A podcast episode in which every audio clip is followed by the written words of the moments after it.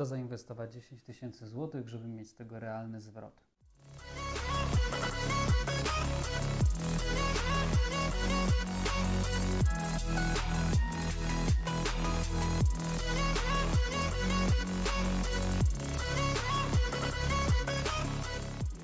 Cześć, ja się nazywam Dawid Pałka i jestem właścicielem kilkunastu firm w Polsce, za granicą, spośród których dwie mają status największych w Europie w swojej specjalizacji, dwie kolejne są największymi w Polsce w swojej dziedzinie. Jestem tu po to, żeby dzielić się swoją wiedzą, swoim doświadczeniem i żeby budować zdrowy kapitalizm w Polsce.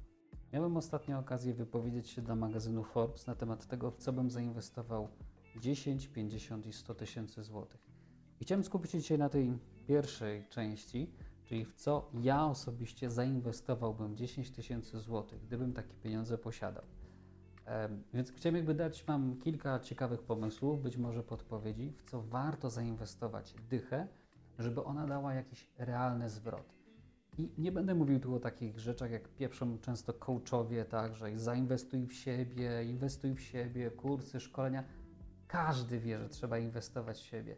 Inwestowaniem w siebie daje najlepszy zwrot, czyli im wcześniej zacznij inwestować w siebie, w edukację, szkolenie, umiejętności, skillsy itd., tak itd., tak tym dłużej na przestrzeni całego swojego życia będziesz miał z tego i czerpał jakąś realną korzyść, więc jakby w perspektywie całego życia daje Ci to najlepszy zwrot procentowy. Więc jakby bez banałów, ok?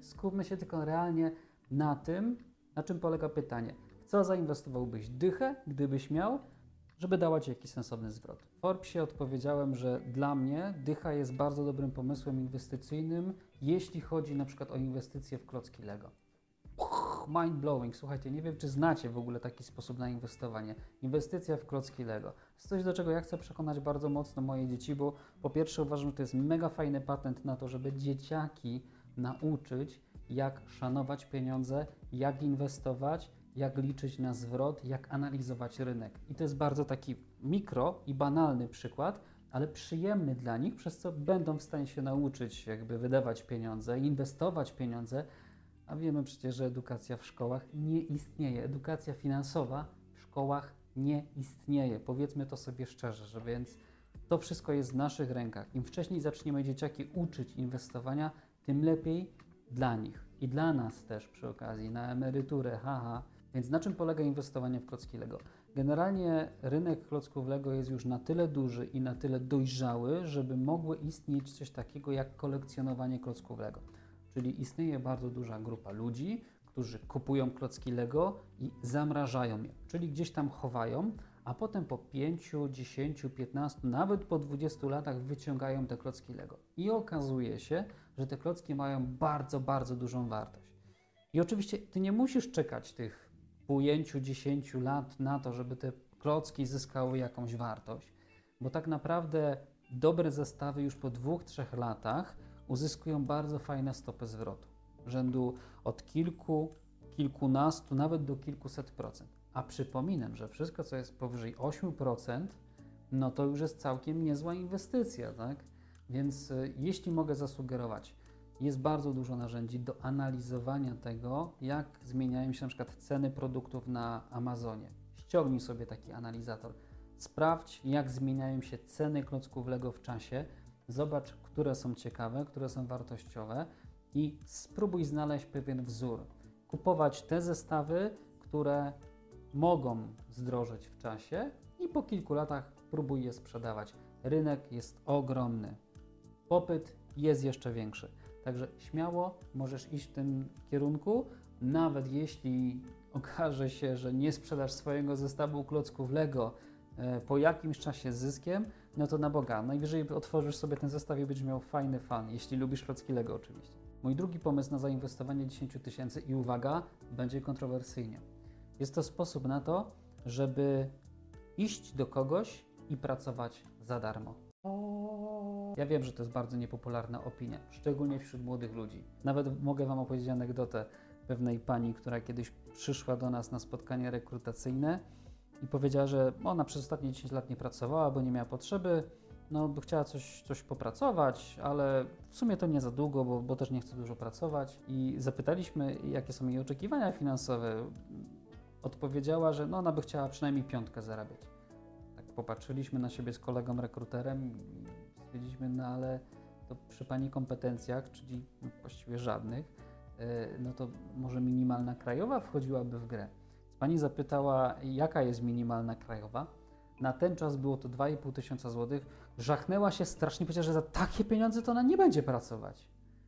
Więc y, tą anegdotką chciałem powiedzieć, że e, wiem, że to jest bardzo niepopularna opinia w dzisiejszych czasach, szczególnie wśród ludzi młodych, żeby pracować za darmo.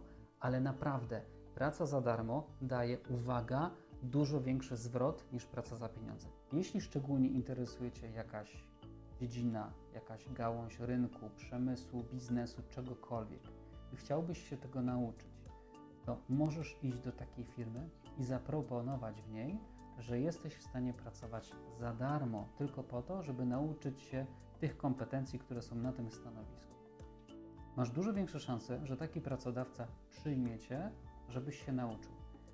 Dlaczego? Dlatego, że stosunkowo niedużo traci, rekrutując cię na takich warunkach. Ale jak to traci? No tak, nie wiem, czy wiesz i czy zdajesz sobie sprawę, ale ty jako pracownik bez kompetencji jesteś dla pracodawcy kosztem. No jak to? No tak to. Opowiem Ci historię Warrena Buffetta. Nie wiem, czy ją znasz, być może znasz. E, Warren Buffett chciał pracować u swojego mistrza, Benjamina Grahama. I mm, przyszedł i zaproponował mu, że będzie pracował za darmo, tylko po to, żeby się nauczyć fachu. I Benjamin Graham powiedział mu taką rzecz: Jesteś mocno przeszacowany. Co to znaczy? To znaczy, że jeśli pracodawca musi poświęcić czas i energię, żeby nauczyć ciebie, to ty być może jesteś dla niego inwestycją. Czyli w tym momencie jesteś kosztem, ale być może, jeśli zdobędziesz wiedzę, umiejętności, doświadczenie, staniesz się dla niego opłacalny, korzystny, ze względów oczywiście finansowych. Czyli nie będzie musiał już po pewnym czasie inwestować w ciebie czasu i energię, ale za to będzie miał zwrot z tego, że cię nauczył pewnych rzeczy. Na tym etapie jesteś dla niego po prostu kosztem, który musi zainwestować swój czas, energię, wiedzę, doświadczenie, umiejętności i nie ma pewności zwrotu. Więc o co chodzi z tymi 10 tysiącami złotych? Dlaczego to by miało być czymś, co jest inwestycją właśnie w tym sposobie? Proste. Te 10 tysięcy złotych posłuży Ci do tego, żeby przez tam jakiś okres czasu się utrzymywać za te pieniądze. W międzyczasie będziesz zdobywał swoją wiedzę, doświadczenie, umiejętności. Jeśli będziesz bystry i będziesz miał większą motywację niż reszta, bo nie dostajesz za to wynagrodzenia, dużo szybciej nauczysz się pewnych rzeczy, dużo szybciej zdobędziesz pewne kompetencje i będziesz miał dużo większą motywację. A to posłuży Ci potem do tego, żeby pójść do tego szefa i powiedzieć: Szefie, przez ostatnie trzy miesiące pracowałem ciężko, uczyłem się bardzo dużo. I uwierz mi, często szef, który dostrzeże to, że zrobiłeś to za darmo będzie rozumiał, jaką masz motywację, no i oczywiście musi być ten czynnik, że robiłeś dobrą robotę, da Ci dużo wyższe wynagrodzenie niż innym ludziom na tym stanowisku, którzy przychodzą i żądają.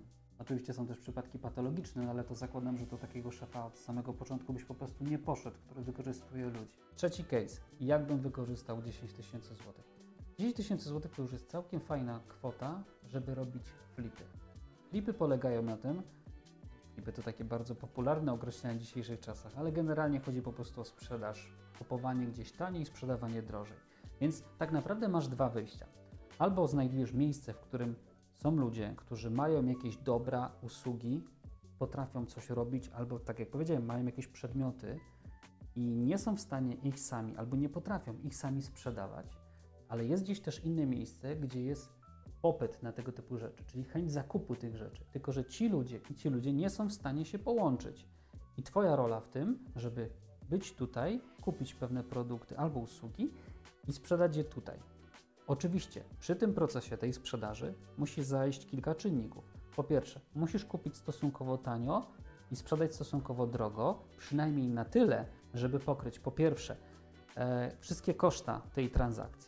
Bo na przykład jeśli kupisz to gdzieś, no to wiadomo, mamy tutaj kwestię podatków i tak dalej, ale jest też kwestia sprzedaży. Jeśli sprzedasz to przez jakieś portale internetowe, serwisy aukcyjne i tak dalej, i tak dalej, zazwyczaj jest tam kwestia jakiejś marży, E, jakiejś prowizji, którą musisz zapłacić sprzedawcy za to, że dowiozłeś ten produkt.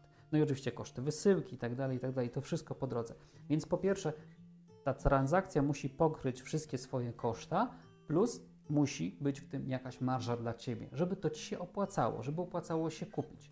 Więc jakby to jest jakby ten jeden czynnik. Kupujesz gdzieś, gdzie ludzie nie potrafią tego sprzedać inaczej i sprzedajesz w miejscu, w którym mm, możesz to sprzedać, czyli w miejscu, w którym ludzie nie mają dostępu do tych dóbr.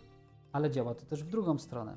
Możesz znajdywać miejsca, w których jest mnóstwo produktów, na przykład w internecie, i szukać miejsc, gdzie możesz sprzedawać to fizycznie, czyli kierunek dokładnie odwrotny. Przykłady.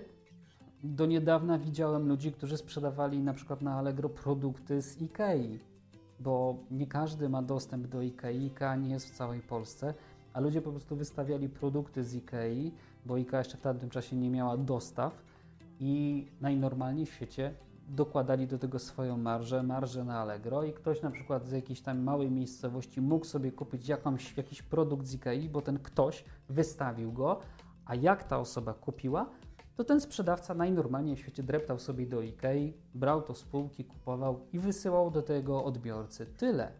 Jest popyt, jest podaż, jest usługa. Więc działa to też w drugą stronę.